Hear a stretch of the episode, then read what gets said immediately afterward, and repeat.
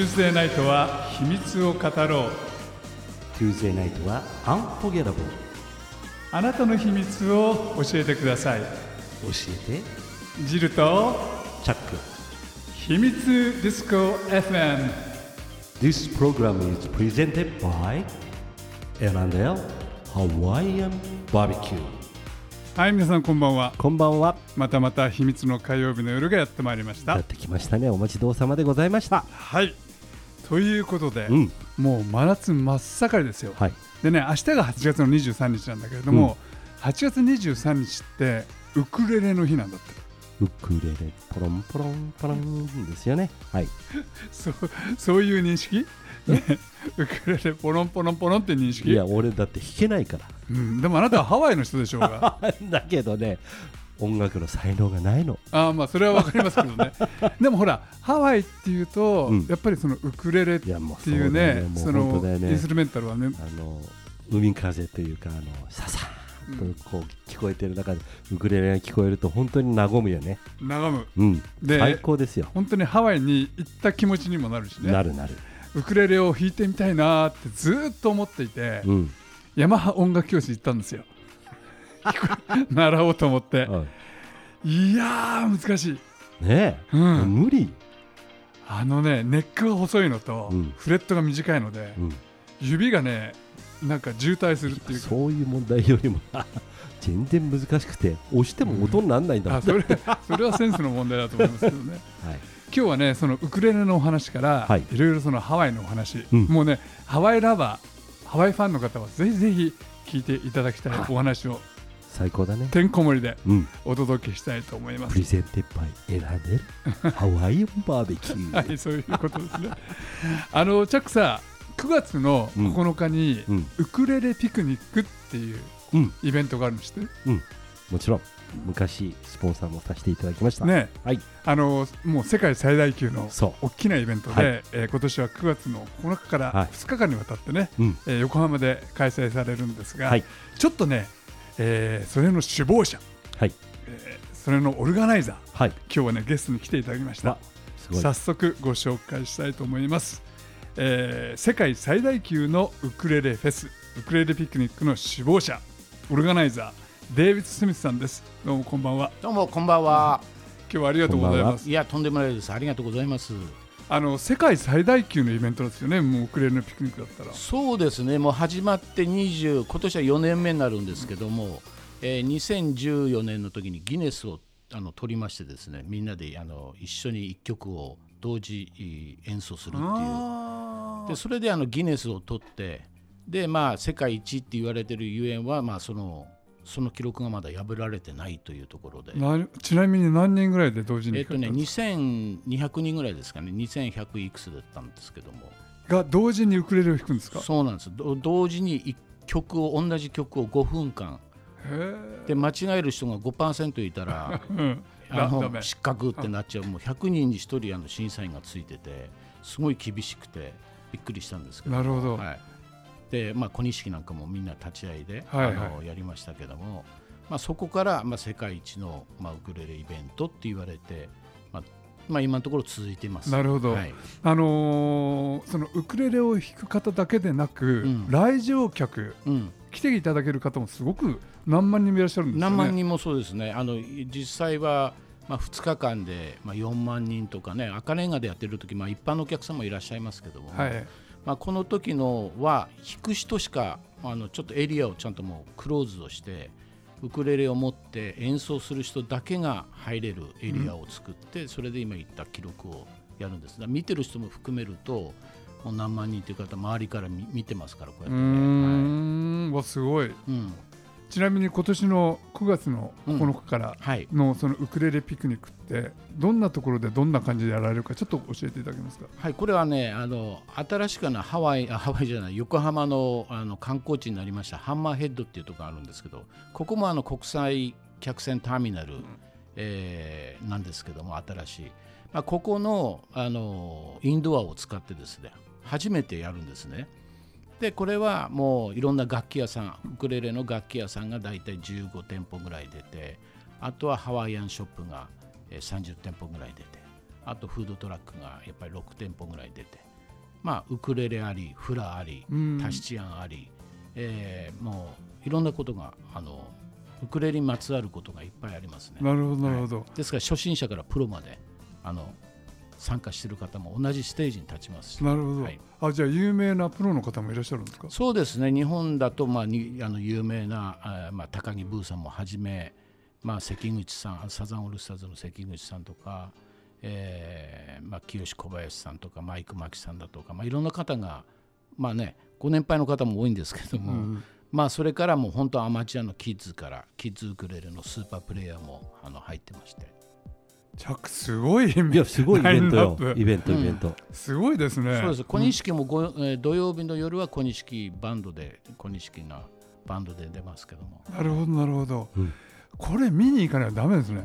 見に行くっていうか、まあ、遊びに行って、まあ、体験もできるしいろんなウクレレも売ってるし初心者と言われながらも、まあ、本当はあの簡単な曲から、はいはいはい。あのそういうのをこう見れますのですごくあのいいと思いますけどね、うんうん。あのウクレレラバーズが集まりますのでなるほど。ハワイラバーズと。はい。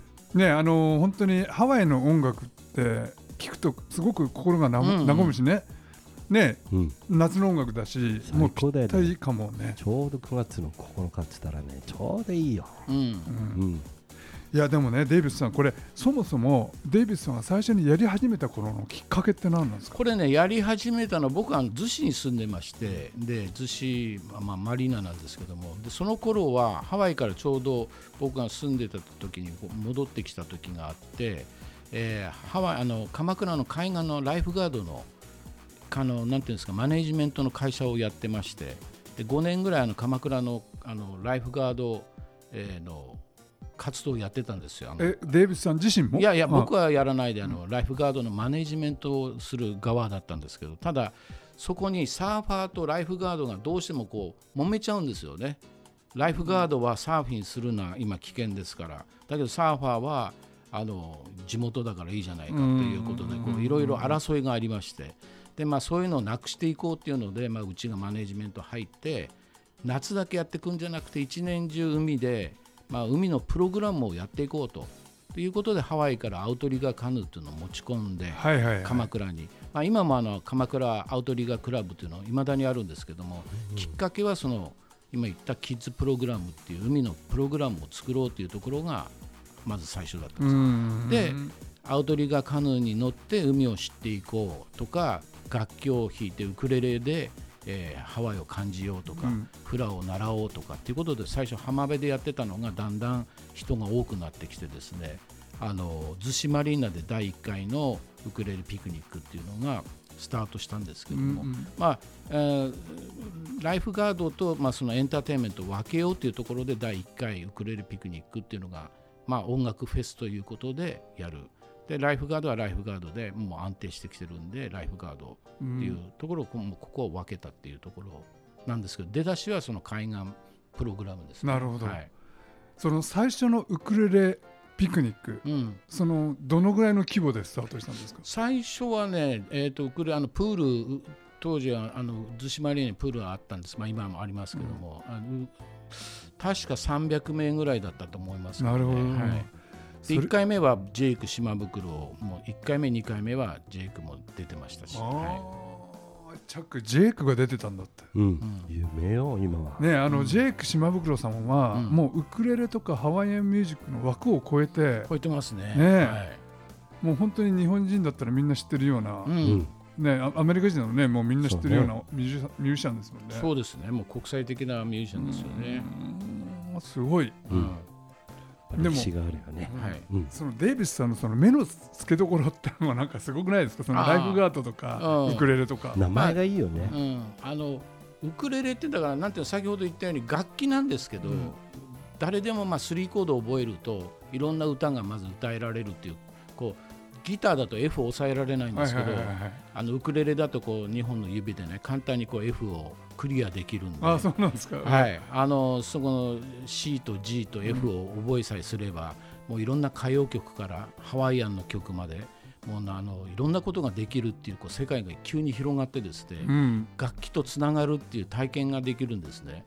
でギターだとどうしても諦めちゃうんで、はいやれ指が痛いとか、ね、あのきついとかってウクレレはポロンと弾いてればいいし、まあ、2つぐらいのコードでもできる曲もいっぱいありますし、まあ、そういうの中から子供から年寄りまでできる、まあ、音楽フェスっていうことであの、まあ、音楽の要するにウクレレの役割っていうのは音楽を突き詰めていこうというよりも人のつながりを作っていこうっていう一つのツールとして見た方があのそのさっき言ってた子どものプログラムやってるところですごく体感したのであウクレレで人ってこうこうつながっていくんだなっていうところでね。なるほど、はい。だからウクレレピクニックなんだね。なるほどいい名前だね、これね、うん、じゃあねここで一曲、はい。ちょっと曲をお届けしてからまた後半お話をいただきたいと思います、はい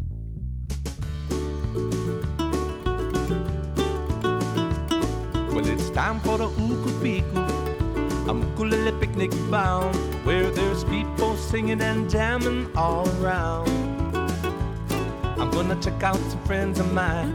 We'll be playing it all the time. Ukulele is in our soul, so there's no place for you to be than right here next to me at the ukulele picnic in the village by the sea. And I say, hey, everybody, we're gonna play some of that ukulele. I say, hey, everybody, we're gonna play some of that ukulele. Now people started coming, they're coming from around the town just to hear and feel that ukulele sound. You know people really love it. There's really nothing much to say, but ukulele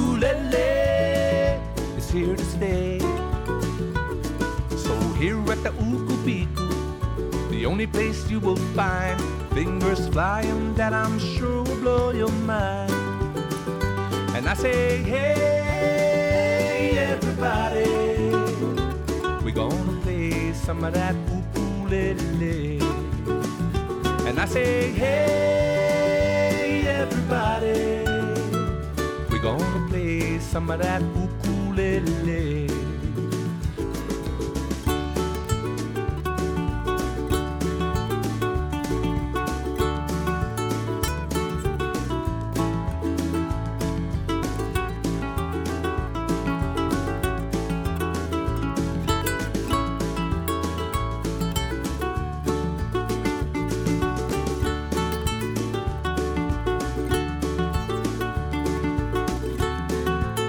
デイビスさん、うん。この曲はどんな感じなんですか？これはねあのカークレーターボーイズって、まあ、あのハワイではもう大人気の大ヒットしたあの2人のユニットがあるんですけどもそこのトロイ・フェルナンデスっていうウクレレプレイヤーが10周ウクレレピクニックが10周年の時に来ていただいてゲストであの弾いてくれたんですけどその時にウクレレピクニックの曲作ってきたよって言って、まあ、この曲をですね会場で弾いていただいてもうみんなあの喜んでですねでやっぱりこうピクニックっていうぐらいですからなんかハワイアンフラソングというよりもどっちかというとこれあのウエスタンの、まあ、ハワイでいうパニオロあのカーボーイですよね、はい。カーボーイソングにこう引っ掛けて、まあ、こういうウクレレもあるんだぞっていうところでねあのすごく当時はもうなんか画期的だなってこう、ウクレレって世界いっぱいあるんだねっていうなんかハワイアンのコピーをしたりしてるハワイアンソングのコピーじゃなくてあこういうのもあるんだねっていうのですごく10周年の時にこう印象に残る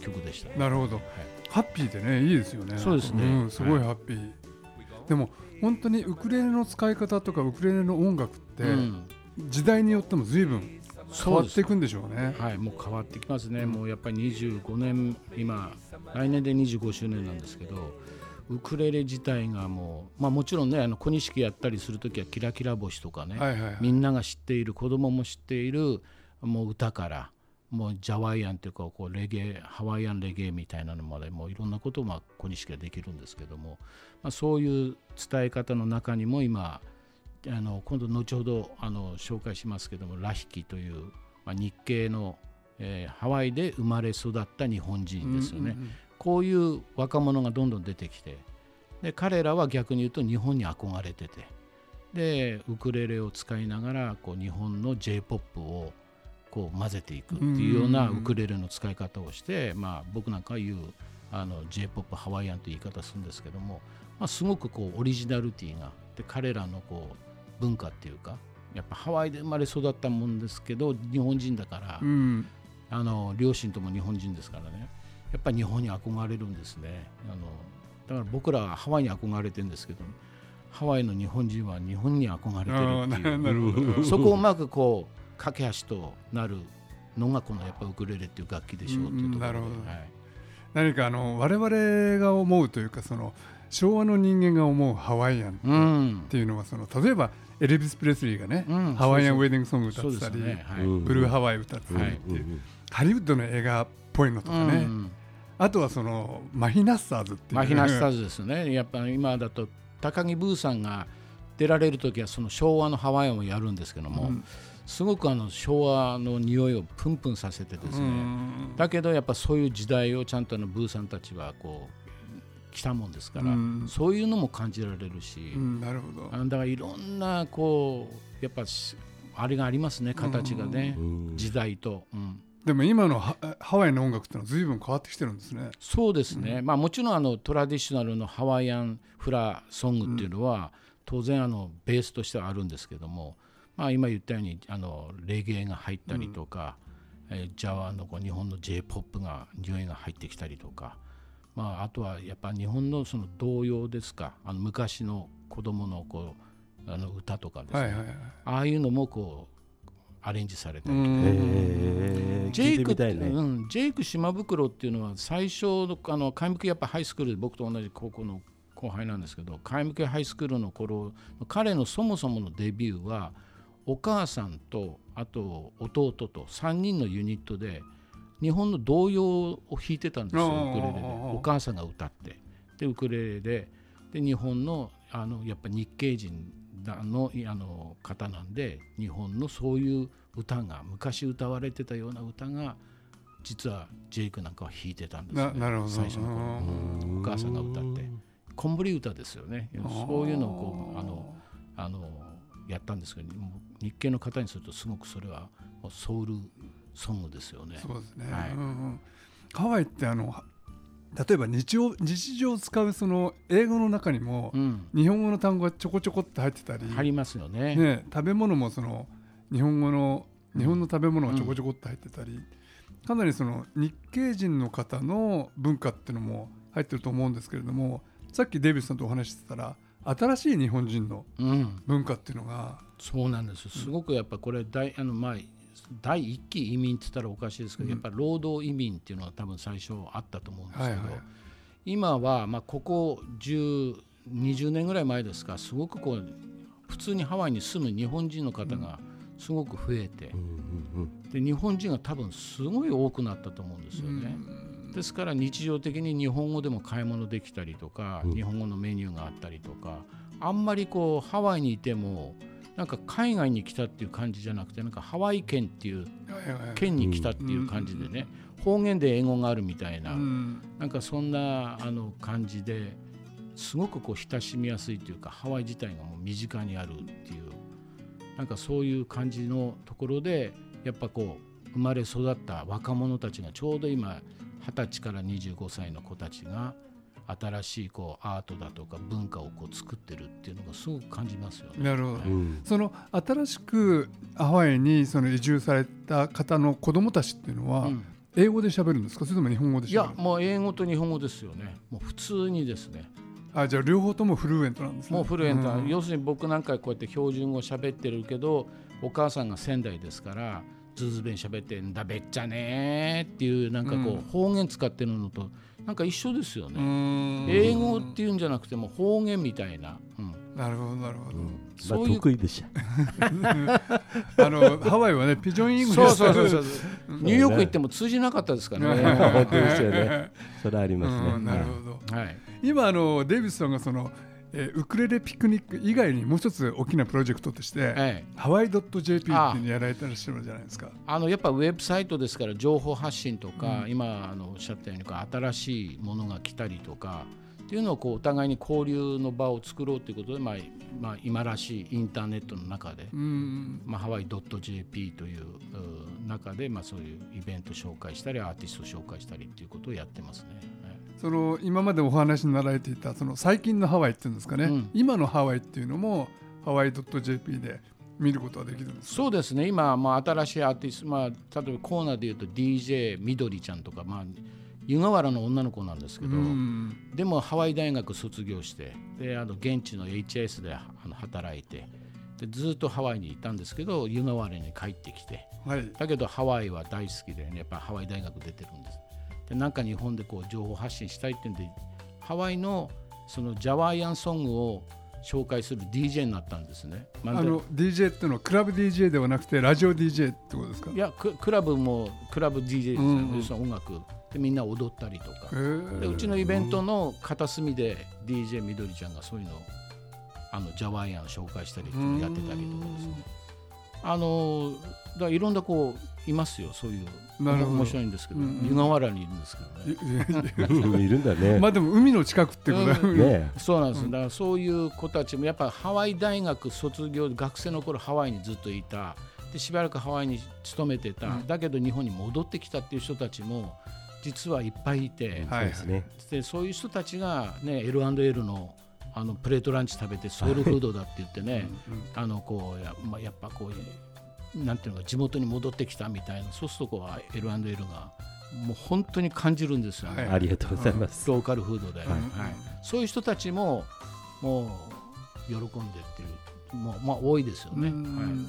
でもそういうその情報の架け橋をやっていただける方がいるっていうのは、うん。日本に帰ってきた後でもねそうなんですハワイが身近ですからね。そうですん本当にそう。だから県人会みたいなノリでね、うん。あのあの気軽にいて、まあ、県人会で、一番上にこう小錦がいてで彼はローカルの人も日本人もあとえっと文化系の方も、うん。やっぱ小錦はやっぱ伝と構えていますので、はいはい。はいうん。すごく彼に助けられてるところがありますけどもね、そういうコミュニティの中でやっぱ彼の位置も大きいと思います、彼うまいもんな曲あの歌もうまいしさ、うん。そうですね。もう弾き方もなかなかメロウではい、大好きよ俺。僕はあの七国のうん小錦のお家に行きました。えー、はいそうなの？はいえー、すごいね。ということでここで一曲はいまたお届けしてから、えーあと最後の2分はい。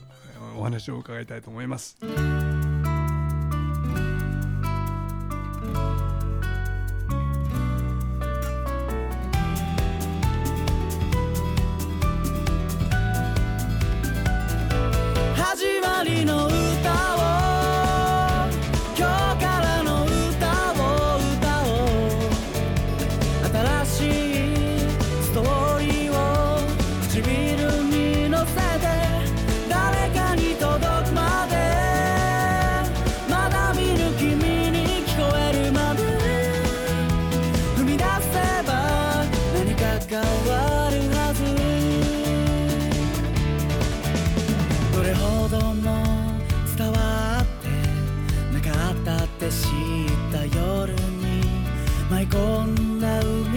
風が僕を呼んでいた。きっかけは新しいスニーカーとこの歌だった。ボロボロの夢でもう一度フラグを立てて。世界はいつだって美しい。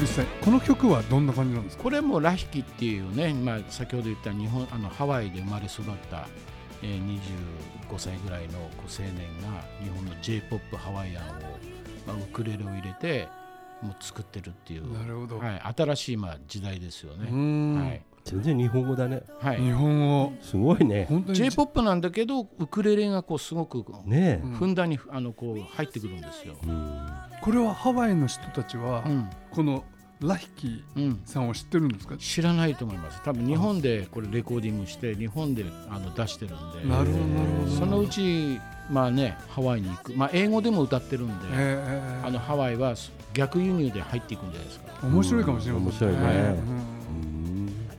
うん。わすごい新しい、うん。ねうん。なるほど。